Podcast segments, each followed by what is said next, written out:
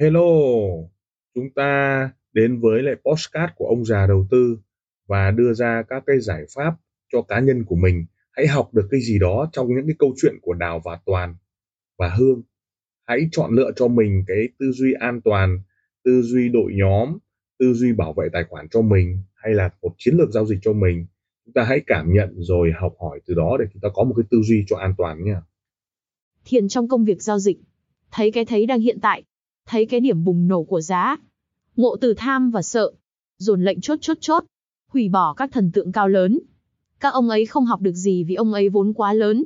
Các thần tượng của giới đầu tư tài chính có làm việc dưới sự điều động của tham sân si? Không. Tôi nghĩ rằng có những thời điểm họ đã làm việc rất tỉnh thức để đạt đến đỉnh cao. Trong lĩnh vực này, bởi vì họ đã cảm nhận được ngôn ngữ của thị trường, lắng nghe được tiếng nói của trực giác. Gì?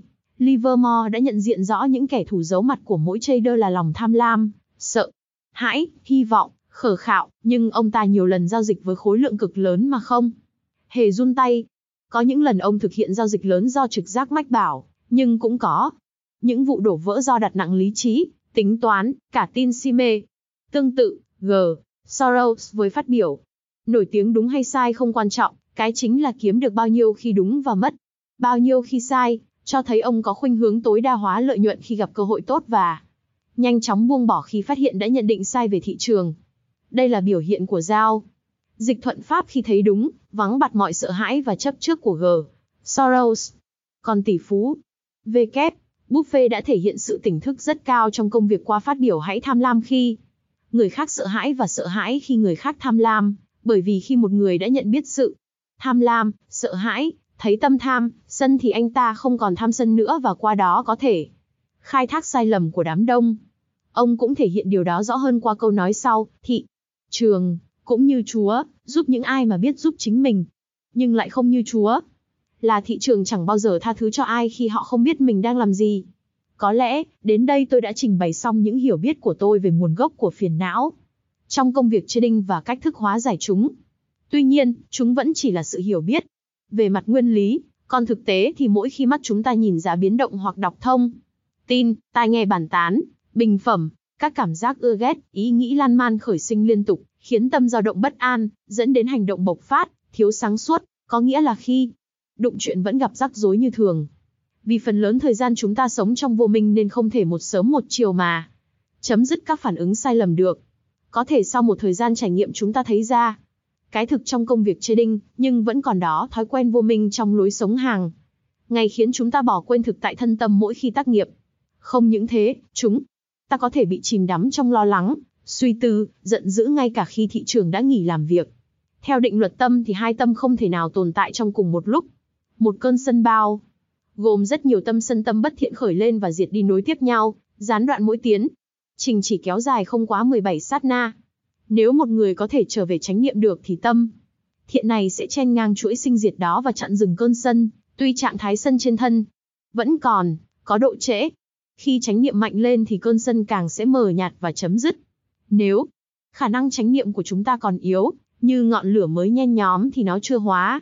Giải hoàn toàn được cơn sân và chúng ta vẫn bị chi phối ở một mức độ nào đó.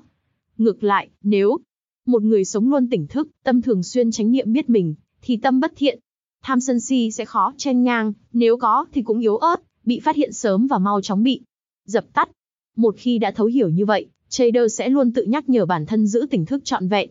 Khi làm việc và trong sinh hoạt hàng ngày, anh ta luyện tập chú tâm quan sát để nhận biết trực tiếp các dấu hiệu thị trường thông qua đồ thị giá, nhận biết các vấn đề có liên quan trong quá trình giao dịch. Có những vấn đề tưởng chừng đơn giản nhưng rất quan trọng và rất khó. Thực hiện đối với trader như biết rõ mình phải nghỉ theo dõi thị trường, đóng bảng điện khi giá chưa đến vùng mục tiêu, biết rõ đang chờ đợi một tín hiệu bất thường nên không manh. Động, biết rõ thời gian còn phải chờ đợi để kết thúc nến, biết rõ đã đến lúc quay lại theo dõi. Thị trường, biết rõ vùng giá phải thoát ra. Khi cọ sát với thị trường, trader luyện tập liên tục để nhận biết quá trình tương giao giữa thân tâm và đối tượng bên ngoài thấy ra các tâm bất thiện trong tâm mình, từ không thấy đến, thấy muộn màng, rồi thấy sớm hơn, thấy chúng đang tiếp diễn, thấy chúng vừa nhanh khởi rồi, thấy ngay khi chúng diễn ra, rồi đến mức độ chúng không khởi được nữa.